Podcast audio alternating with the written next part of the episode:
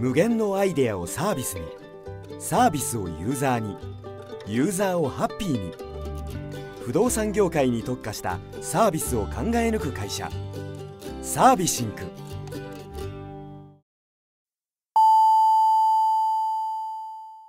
ウェブディレクションやってますラジオ。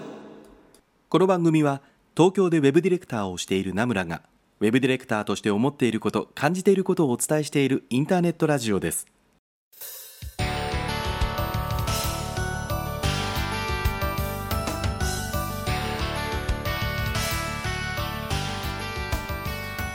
皆さんこんばんは名村真司です。1週間のご無沙汰がお過ごしだったでしょうか、えー5月も終わりが見えてきましたね。もうなんか年始に言ってた通りで流れるように今年も仕事をわーっとやってたら時間が過ぎていくだろうなっていうことをね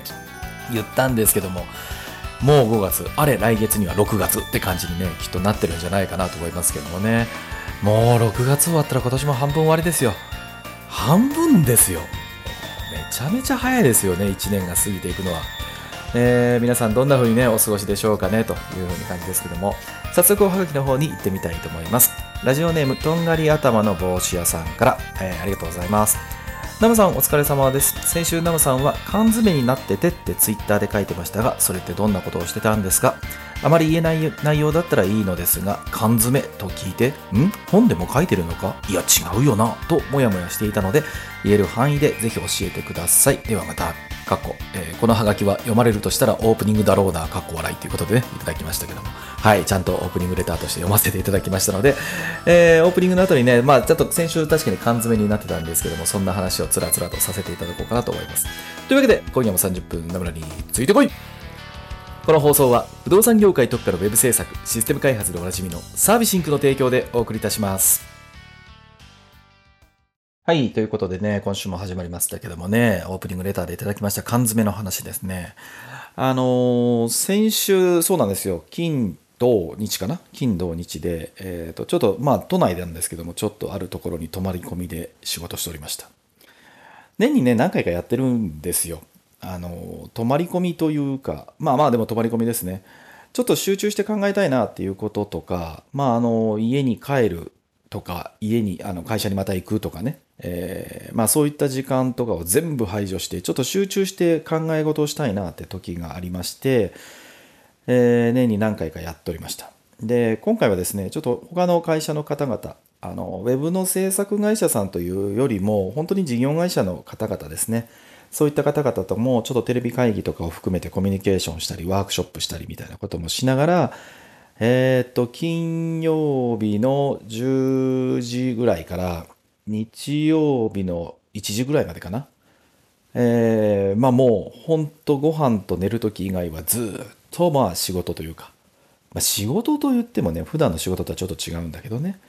えーそういうことをしておりました。なんかな結構前からやってるんですよ。あのー缶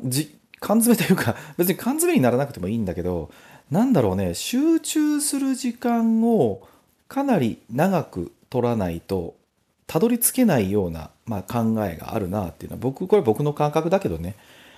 えーやっぱあるかなと思っててでも普段はねどうしてもディレクションっていうのってこう判断と、えーこう考えて判断考えて判断誰かが聞いてきたら打ち返すみたいなねことの連続にどうしてもなってしまうので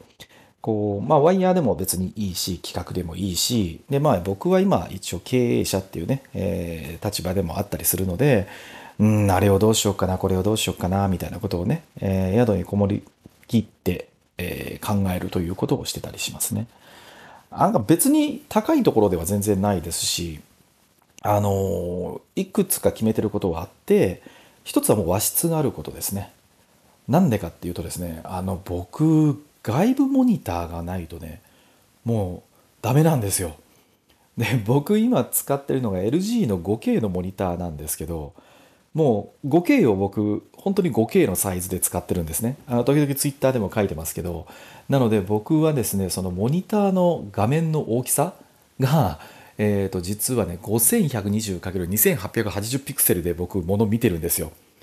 まあ、大体このモニターをうちの会社の子たちがこうちょっといいっすか？って来た時にはそのサイズで見れるんですか？って言われるんですけどい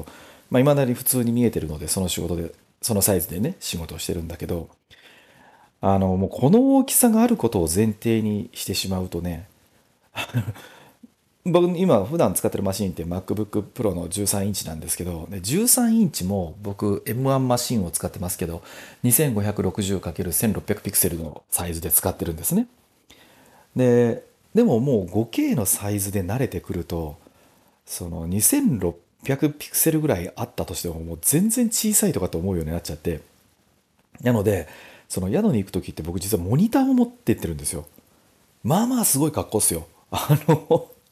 チェックインする時にあのガラガラするってキャリーケースを持ってえっ、となんだっけモニターを小脇に抱えてで、えー、とビジネスリュックバリュックサックを背負ってみたいな感じで行くので多分ね宿の人はこの人何なんだろうなとかって思うような格好で行ってたりするんですけど。でまああのーそれは実際あれですよ。あの会社とほぼ同じ環境にしましょうってことなんで外付けのキーボードも持っていくしマウスも持っていくしっていうことでね。でこれがいわゆるホテルの洋室の部屋だとモニター置けないんですよね。あのホテルのさなんか机ってテレビがあってちょっとなんか手紙を書きますとかっていうぐらいの奥行きしかないじゃん。なのであそこにモニターを置いたらもう手前が全然ないのであの普段そのさっき言った和室あの和室だったらあのなんていうの？あの座卓があるので大体こうまあ座りっぱなしっていうのがねあの椅子ではないよっていうところはあるんですけどもあの作業スペースとしては大体会社と同じような感じとか自宅のえテレワークする時と同じ環境が作れるのでっていうことでね和室の部屋っていうのがある場所に来ておりますと。いうことですね。まあ行ってますって感じか。でねもういろんなことをちょっと考えててまあその他の会社の方々とかお話もするんだけど基本的にはあれですねあの例えばディレクションだったらとか会社のその業務フローとかワークフローとかそういったものをどういうふうにするのが最適なのかなとかうちの会社って、えっと1月に期初が始まって12月に年度末、まあ、年末年度末っていう会社なんだけどそうなると7月から下期になるわけですね。でうちの会社は、えっと上期の一番最初まあだから年始ですよね。で下期の一番最初なので、まあ、7月の一番最初の方に、えっと総会っていうのを実は開いておりまして全員基本的に集まってまあコロナじゃなかったらよコロナじゃなかったら近くで本当に会議室も借りて全員が入って大体5時間か6時間ぐらいこのその半期をどうするかみたいなことをみんなで話をしたりとか、まあ、僕がこういろいろお話をさせていただいたりっていうのがあるんですけど、まあ、その内容とかも考えたりっていう時間だったりしますね。はい。なので、まあ、あの、まあ、コロナだからね、今どっか宿に泊まりに行くとかっていうのがなかなかしづらかったり、まあ、あの、特に県外の方にね、行くのが難しかったりとか、まあ、その宿に泊まっても、そのバイキングとかっていうことになると、ね、今ちょっと感染症がどうこうとかって話でね、なかなかセンシティブな話なんで、おいそれと今ちょっと皆さんにお勧めしづらいんですけども、あの、年に1回か2回ぐらいそういうふうにもうただひたすら考えるっていう時間をね、えーしかも朝も夜も関係なくですけども、これ別にあれですよ、別に会社の仕事の話でそれやれとかって話ではなくて、自分自身で、その、なんていうの、内側を顧みるっていう言葉で内省って言葉あんじゃん。あれ僕結構大事だと思ってるんですよね。あの、同じようにそのうちの会社では、えっと、座禅研修っていうのをやってるんですよ。これはあの青森にある、まあ、この放送でもね言ったかもしれないんですけども青森にあるお寺さんと提携をしていて、えー、と1泊2日とかでただもうひたすら座禅をしに行くっていう研修なんだけどね。でレポートもないですと。もう行くことが目的ですという感じなんだけどこれなんでやってるかっていうとあの今ちょっと言った内省っていうものですね。その内側を顧みるっていう言葉なんだけどなんだろうね。あの僕が若い時ってさこう例えば、まあ、学生時代の時にアルバイトが終わってとか、まあ、仕事が終わってとかって時に家に帰る時とか、まあ、朝行く時とかもいいですよ。まあ、音楽聴いたりとかってそういうことはまああったんだけど今みたいにスマートフォンがなかったのでまあ下手したら僕は学生高校生の時には携帯なかったしねポケベルしかなかったし僕ベル持たない人だったしこれ聞いてる今の子たちとかってもうポケベルって何ですかっていう子もいるだろうと思うんだけどねで大学に入った頃とかって言っても大学時代もそんなにリッチなコンテンツが見れるような、えー、とガラケーフューチャーフォンはなかったしさ。そうなるとなんだろうその歩いてる時とかに例えばなんかうわーなんか就職活動かなんか俺働くってどういうことかなとかまあ社会に出た後もさこう今日あの企画ってどうしよっかなとかとかそれこういう仕事の仕方って俺やってていいのかなとかね。そういうことを考える時間があったんだけどさスマートフォンを持つようになってからもう無限に暇つぶしってできるようになったじゃん。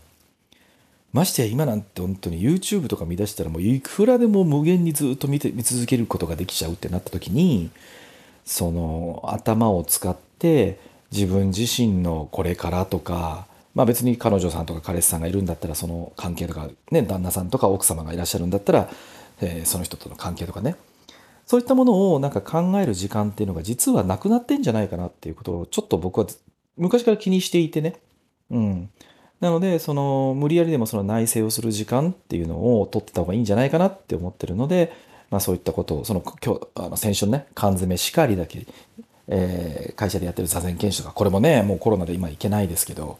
そういったことをやってたりします。ね。えーオープニングレターに対する回答がちょっと長くなってしまいましたけどもね、つらつらお話をさせていただきましたけども、とんがり頭の、えー帽子屋さん、これでお答えになってますでしょうかまたなんかね、えーツイッター拾ってね、こんなこと何やってるんですかっていうのがあれば、ぜひお,、えーおはがきいただければなと思います。それでは次はこのコーナー行ってみましょう。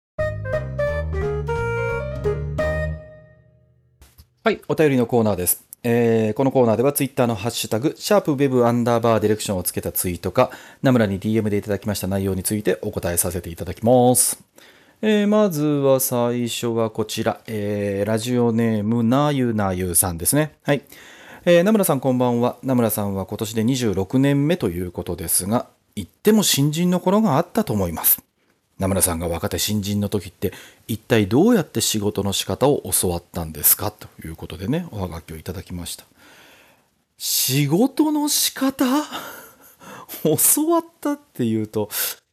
そうですね。本当にこの仕事というか、それを始めた時は教わる相手がいなかったですよね。だってさ、僕仕事始めた時 Google ないんだよ。96年って Google なかったからね。まだ Yahoo しかなかったから、あの、ググれないんだよね。もう、Google だってね、ツールがないわけですから。ね、言った、あとはその、サイト自体がそんなにたくさんなかったし、今みたいにノウハウがいっぱいあるようなことも全然なかったしね。やっぱりまだ90年代で僕が仕事を始めた時っていうのは、ウェブっていうのはエンターテインメントの一つだったし、あノウハウがというよりは、やっぱり面白いものとかっていうことを目指してやってる人の方が多かったような気がしますよね。で、そんな中で仕事の仕方って言ったらもう考え出すしかないよね。だって誰も教えてくんないしさ、本もないしさ。今みたいにウェブディレクションの本とかも全然ないよ。全然というか、もう一冊もないもんね、そんなこと。ウェブディレクターとかって言葉もなかったんだからさ。なので、うん、どうやってやるかって言ったらもう毎日必死に考えて、えー案件をやるごとに最適化していってっていう感じだから、今考えたら本当にこう学生というかねこの仕事始めた当時の仕事の仕方とかって泥臭いというかお客さんの手間もすごかったというかっていう感じだと思いますけどね。でもなんだろうそのワイヤーフレームの書き方とか WBS の書き方とかっていうのは確かにノウハウもなかったしよくわからなかったしっていうことだけど本でプロジェクトマネージメントとかっていうのはやっぱりいろいろ漁りましたよね。うん。まあそれしかないからさ。で、その中でこのやり方は使えるんじゃないかなとか、まあ相手とのコミュニケーションっていう風にやっていった時にどういう風にコミュニケーションってした方がいいのかなみたいな時もやっぱり本を読んで調べてたりしましたよね。なので、あの、僕が Web ディレクター育成講座っていうのを2000年ぐらいに始めさせていただいたんですけども、ね、もう今年は21年目とかになりますけどもね、今年の後半ちょっとやるつもりですけど、その時にも実はコミュニケーションであるとか、問題解決であるとか、まあ企画書をどう作るかとか、WBS とか、あとワークフローとかっていうのは、すごくこういろんなエッセンスを拾ってきて、で、それを体系化して、こういうふうにやるウェブを作るといいんじゃないか。で、こういうふうにウェブを作るってことがいいってことは、こういうふうに仕事をすればいいんじゃないかっていうふうにだんだんなってきたんですよね。なので、大体その96年に始めて99年までだから、6、7、8、9、10、2000年にそのカリキュラムってできてるから、大体3年半ぐらいか。3年半ぐらいをもう毎日のようにいろんなこと考えてましたよね。どうやってやった方がいいかとか。で、まあ、終わった後に、えー、振り返りをして、もうちょっとこういう風にした方がいいよね、みたいな。だって当時チャットもないしね、クラウドもないんだよね。Google Docs とか Google スプレッドシートなかったからね、もう本当に泥臭く Excel とか Word でするしかなかったし、なので新人の時、若手の時っていうのは、まあなんとかかんとか生み出して、やり方をね、方法論とかを生み出して、それを体系化していってっていうことを自分自身の中で PDC へ回してたっていう感じかもしれないですね。で、えー、まあ、2000年ぐらいになって、なんとなく自分でこんなやり方かなと思って、えー、固まったものをもとに、一番最初に、まあ、会社というものに属したのが僕は NEXT という会社ね、今のライフルという会社ですけども、えー、そこでこう小さくそれを繰り返してやってみて、まあ、あとはその会社のやり方に合うか合わないかみたいなことをトライアンドエラーしてたっていう感じかなと思いますよ。なので、まあ、答えとしては、その、まあ、ピンボックをはじめとしたプロジェクトマネジメントに関する本は、ウェブじゃないものだったとしてもね、えー、結構読んでましたね。なので、それを考えたら、今のね、あの、新人の方というか、勉強始めた方々って本いっぱいあるしさ。で、まあ、あの、もしよかったら僕のディレクター講座を受けていただいたら一通りお教えしますし、まあそうじゃなかったとしてもね、いろんなコミュニティもありありますから、まあ、そこでいろんな人とコミュニケーションをとってやり方をこう共有して、えー、勉強してってみるのがいいんじゃないかなと思ったりします。はい。またなんかね、なになにさんわからないことがあれば、ぜひご連絡いただければなと思います。では次のおはがき行ってみましょう。えー、ゆかりさんからいただきました。なんかゆかりさんって名前なんか多そうな気がするな。別の方なんですけどね。はい。えー、名村さんこんばんは。私は今の会社に正直言って尊敬できる人がいません。だからといって辞めたいということはないのですが、何というか目標といったものがなくてふわふわしている感じなんです。名村さんは以前の放送で3人目標にしている人がいるとおっしゃっていましたが、その方々は尊敬ができる方でしょうか？また、過去お勤めだった時に尊敬できる人はいましたか？そして名村さんにとって尊敬できる人ってどういう人でしょうか？ということでね、おはがきいただきましたけど。そうね。えー、まず3人目標にしてる人がいるということですけどもね。えっ、ー、と、今もそうですよ。この3人っていうのは、僕にとっての3人っていうのは目標にしてる人なんですけども、尊敬できますよ。もちろん、もちろん尊敬できますよ。目標にしてるぐらいですからね。で、まあ、あの、先に名村さんにとって尊敬できる人ってどういう人かって。そうですね。やっぱり自分に持ってないものを持ってる人っていうのはね、尊敬できますよね。ただ、なんだろう。うーんと、その僕に持ってないものを持ってるっていうのって、スキルとか、その分かりやすいね。もなんか企画力がいいとか、アートディレクションができるとか、なんかそういうのはもちろん分かりやすくあるんだけど、やっぱりそのこの仕事まあこのねウェブの業界でっていうことで言えばこの仕事にだから誇りを持ってるとかなんだろうその褒め言葉で言うんですけど愚直なぐらい本当にひたすら仕事に向き合ってるみたいな。なので生き方みたいなことかもしれないですよね。だからやっぱプロだっていうことですと思いますよ。その前ね、この放送でも言いましたけど、僕はこうプロフェッショナル仕事の流儀ってね、NHK でやってらっしゃる番組ありますけど、うちの会社に第12期シリーズぐらいまで置いてるんですよ。シーズン12っていうのかな？どっちか忘れたけど。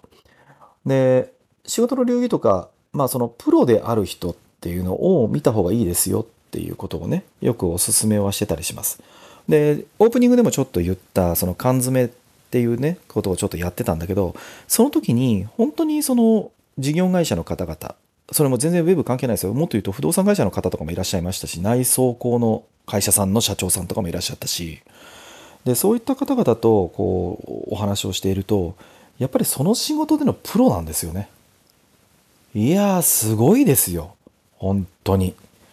こう、収益を上げるとか、どういうふうに営業のスキームを考えるとかっていうのは、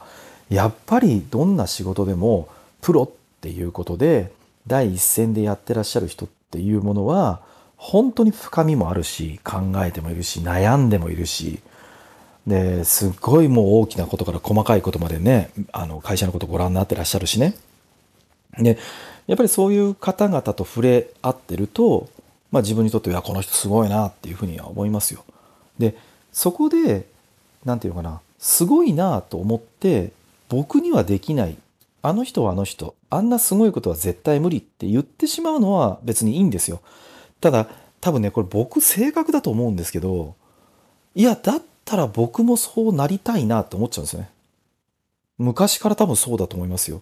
だからさっき言ったこの業界、ウェブのね、作る業界の中で僕が目標にしてる3人の方々がいるんですけど、今ももう10知り合ってどれぐらいかな ?2004 年ぐらいからでしょ？なので15年ぐらいなんだっけ？うん、経ちますけど、もっとか、もっと経つか。けど、今でも追いつきたいなと思いますもんね。あれぐらい仕事ができるようにななりたいなとか、あれぐらいこう一言に対してこう深みがあるというかいろんなことを考えた結果としてその言葉が出てんだろうなっていうのはやっぱ聞いてたら分かりますしね。うん。でもちろんスキルとしてうん、ちょっと例えばアクセシビリティのところが得意であるとかプロジェクトマネジメントってものが得意だとか、まあ、ユーザー体験とかユーザーインターフェースっていうのはこうだよっていうものがあったりとか、ね、あと作るものそのものがやっぱりこうすごいクオリティが高いとか、まあ、その人自身が要はクリエイティブとしてねデザインであったりとか昔だったらフラッシュであったりとか、まあ、そういったものを見た時にもう圧倒的なものを作ったりするわけですよね。そういった見た目のスキル部分っていうのはもちろん、あの、こうなったらいいな、自分もこれぐらいできたらいいなとかっていうのはすっごく思いますけども、やっぱりだから自分にないものを持っていて、しかもそれが継続してずっとやってるかっていうことですね。今も含めてね。なんか過去の栄光を言われてもさ、まあそれはさ、それはそれでって感じはするんだけど、やっぱり過去もすごかったし、今もその延長線ってこれすごいことだと思うのね。なぜかと言ったらさ、だって昔すごかったってこうフロックでうまくいったかもしれないけど、で、時代は変わっていくじゃん。例えば、ま、さっきちらっと言いましたけど、フラッシュってものがあったけど、昔フラッシャーとしてすごかったけど、で、今はフラッシュがなくなったから全然ダメっていうのではなくて、今は今で、例えば HTML5 と CSS と JavaScript を使って同じようにこんなことやってますよっていうことで、ご自身もちゃんとアップデートしてるわけですよね。なので、その、過去がすごかった。だけで、だけども、その時の経験とか、その時に培ったその根本的なもの、ね、さっき言ったアートディレクション的なところの感性なのか、まあそれはスキルなのか経験なのかわからないけど、それを持って今もやっぱりやり続けてるっていう人が僕にとってはすごく尊敬できる人ですね。で、過去お勤めだった時に尊敬できる人、いました、いました。えっ、ー、と、僕は今の会社を立ち上げる前に勤めてたところはもう役員でいたのでね、あの、尊敬に値する人間でいたいなと思う方だったんですけども、一番最初に NEXT っていう会社にいた時はすっごいいっぱいいましたよ。やっぱりね、ドベンチャー立ち上げようとしてる時の、こう、活気というか熱量ってすごいですよ。もちろん、ね、今も現役で、えー、当時の NEXT の社長であり、今のライフルの社長である井上さん、井上隆さんっていうね、社長さんもやっぱすごかったし、ね、井上さん、で、あとその時の CTO とか、え、ー、と、その CTO の、え、ー、と、大学の後輩で、えっ、ー、と、エンジニアだったんだけど、僕の一つ上だったのかな？今、名古屋のすごいでかい某、某会社の役員とかやってらっしゃいますけどね。その人もやっぱりこう一つ上で、しかもまあまあイケメンで、ワインが大好きでって言ったら、これ知ってる人が聞いてたら誰か分かっちゃうかもしれないけど、でもプログラムのスキルがすごい高くて、当時からね。で、なんか尊敬っていうか、どちらかというとそれは憧れだったかもしれないですね。なんか今本人に言うと恥ずかしいけど、その人に憧れて、その人が使ってたキーボード僕買って使ってましたもんね。あの、エルゴタイプの中割れでパカって分かれてるタイプだったんですけど、今も僕会社の倉庫に1個それ置いてますけどね。なので、やっぱ最初に勤めた会社に僕は尊敬できる人がいたっていうのは本当にこうビジネスパーソンというか社会人というかそういう意味で言うと幸せだったなと思いますよね。やっぱり今もちょっとこうやってさらさら出てくるってことは当時の CTO もすごいこういろんなこと許してくれましたよ。あのまあ当時ねブラックっていう言葉とか働き方があんまりまだ言われる時代ではなかったのでそれこそ会社にプライベートのマシン持ち込んでネットワークと電気代、それを貸してくれないかと。で、リナックスの勉強したいからパソコン持ち込んでいいかみたいなやったら。いいよみたいなことを許してくれる時代だったんですよ。今はもうセキュリティで絶対ダメだけどね、そういうことは。で、教えてくれ、あの、放課後と言って放課後じゃないか、えっ、と、就業時間後か。に教えてくれたり、まあ、Linux のコマンドを教えてもらったり、えっ、と、VI であるとか、ミュールとか、Emacs とかね、そういったエディターの使い方を教えてもらったりとか、まあ、あの、サーバーの立ち上げ方とかね、リブートの仕方とか、そういったことを教えてもらったりとかっていうこともできて、やっぱりそういう方々っていうのは僕にとってすごく尊敬できる方ですよね。なので、あの、ゆかりさんになんか一つアドバイスがもしできるんだとすると、会社の中に別にいなくても僕はいいと思うんだよね。例えば、まあ、ウェブの業界の中で、こう、ネットでもいいですよ。で、まあ今ね、外でコミ、あの、なんだっけ、イベントとかで、なかなか人と会うっていうのは難しいと思うんだけど、あの、ネットの SNS の中でお会いした方、お会いしたとかコミュニケーションを取ってる方にと、が自分にとって尊敬できるっていうのはそれでもいいと思うし、で、ネットで、じゃなくて、まあコロナが仮に落ち着いて、外でセミナーをしました、懇親会に出ました、いろいろ話をした時にこの人すごいなと思えるような人がこう見つかったのであれば、まあその人を自分のね、目標にする尊敬できる人として考えるでも全然いいと思うんだよね。なので、社内にいたらね、近しいからやっぱり便利だというか、自分の目標としてはいいと思うんだけど、えー、あとはまあもっと言うとその尊敬できるってこの業界の人じゃなくても僕いいと思うんですよね。僕実際いますよ。やっぱ過去に仕事したお客様で、わあ、この人すごいな、こう、同じ仕事ではないけど、こんなストイックな考え方、ここまでこう考えて考えて考え抜いたものを世に出すのだって思いながら、信念を持ってやってる人ってすごいな、みたいな。まあ、例えば一郎すごいなとか、そういうのでもいいと思うんですよね。で、そういう意味で言うと、日本には6600万人ぐらいビジネスパーソンがいるわけですよ。いるよ、尊敬できる人って。絶対に。なので、あの、ゆかりさんもそういう人を、そういう視点で見て見つけていただければいいかなと思います。はい。えー、というわけで、皆様からのディレクション、ウェブ制作疑問、質問をツイッターから受け付けています。ツイッターでハッシュタグ、シャープウェブアンダーバーディレクションをつけた投稿をしていただくか、ナムライのアカウント、アットマークヤクモにダイレクトメッセージをお送りください。これからも楽しいおはがきお待ちしています。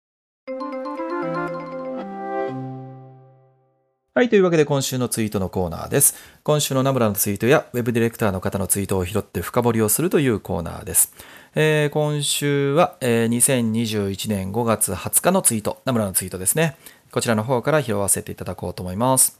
えー、ツイートの内容ですけども、普段の運気を変えるなら、やっぱり行動からだとつくづく思った。普段の行動を変えれば思考が変わって、習慣が変わり、環境が変わる。環境が変われば良し悪しは別としても運気も変わる。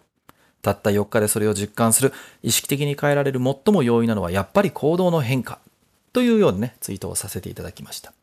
あの、これなんですけども、その冒頭でも今日ずっと言ってます、缶詰ですよね。その缶詰をしていた時に、こう、まあいろんなね、こう今後自分の会社とか、うちの会社のメンバーとか子たちがね、どんな活動していこうかな、みたいなことの目標設定とかもしてたんですけど、自分自身、僕自身のね、なんか、ここしばらくの働き方みたいなこともちょっと全部こう棚えー、棚おろしだ。棚上げって言いそうになった。棚おろしですね。棚おろしをしてたんだけど、なんだろうね、あの、やっぱコロナになって、緊急事態宣言になって、テレワークになってっていうことで、僕がなんとなく習慣になっててた、うっすら、もうほんとガチガチではないんだけど、やっぱり習慣になって、しかも二十何年習慣になってたことが、まあまあ崩れちゃってたんですよね。例えば朝のこういう活動をしていこうみたいな。例えば会社の仕事が始まる前に、これをやって、これをやって、これをやって、これをやって、これをやってって僕に一応ルーティンみたいなものがあったんですよ。の、これ別に今の会社だからどうこうじゃないです。もうずっとやってたことです、昔からね。で、そのルーティンがやっぱり崩れてたんですよね。たったこの1年で。で、これはまずいなと思って、でも、まあ、いわゆる会から始めようじゃないんですけど、まあ、やれることからやろうみたいな。なので朝こう出社をしてとか仕事始めになった時に、えー、ま以前やってたことですよね。で、これをやって。で、自分の中で意識的にちょっと、こう、もうちょっと厳し、厳しく、厳しいわけではないんだけど、うん、やっぱりどうしてもコロナになるからやらなくなったこと。例えばですよ。まあこれって例えば普段だったらお客様のところに行く時に僕スーツ着たりするんですよ。会社に僕スーツ全部置いてるのでシャツも。で、なんだったらシャツは会社からあのクリーニング出してるのででそういうことを考えるとお客さんのとこに行かなくなったりするのでスーツを着ること自体がもうほとんどなくなっちゃったんですよねでスーツは僕にとって皆さんにとっては別にどどっちでもいいと思うんですけど僕はやっぱり戦闘服なんですよ衣装なんですよねなのでそれを着ることによってネクタイを締めることによって気がピッと入って、まあ、仕事に対する向き合う姿勢みたいなのがちょっとパシッとなるわけですよ。でもそれを全然やっぱしなくなってたのでその仕事始めの時にせめてちゃんと襟付きのあのあれですよ。いわゆるワイシャツというかね。あのビジネスシャツですよ。それを着て、まあ、ネクタイまではしないんだけど、それをして仕事をしようとかっていうような、この小さなことかもしれないんだけど、これを何個か変えたんですよね。で、もうそれは何時何分からやる、何時何分までやる、その次にはこれをやって、これをやって、これをやってっていう、こうリズムというか、あルーティンというかね、まあそれをやったんですけども、4日ぐらいやっただけでもね、やっぱり背筋が伸びますよ。あの姿勢の意味でもね、あ姿勢ってあの気持ちの姿勢ね、そっちの意味でも。で、やっぱりそういう意味で言うと、思考を変えるのって大変じゃないですか。で、環境を変えるのも大変だし、習慣を変えるってまあまあ時間かかるんですよね。だからついつい後回しにいつかやれたらやれたらってなっちゃうんだけど、まあ一番最初に行動から変えてみるっていうのが、えー、やっぱりいろんな変化を及ぼす上では第一歩目としてはすごくいいんじゃないかなということでこういうツイートをさせていただきました。皆さんもなんかね、こう、周りが悪いとか、う,、うまく自分の思う通りに進まないな、みたいなことがあるんだったら、普段の行動を見直して、えー、ルーティンを変えてみて、ルーティンを作ってみて、で、それをできれば1ヶ月から3ヶ月ぐらい、えー、ぜひともね、続けてみていただければ、えー、自分の大きな習慣が変わっていくんじゃないかなと思いますので、えー、そういうのに興味がある方は試してみていただければと思います。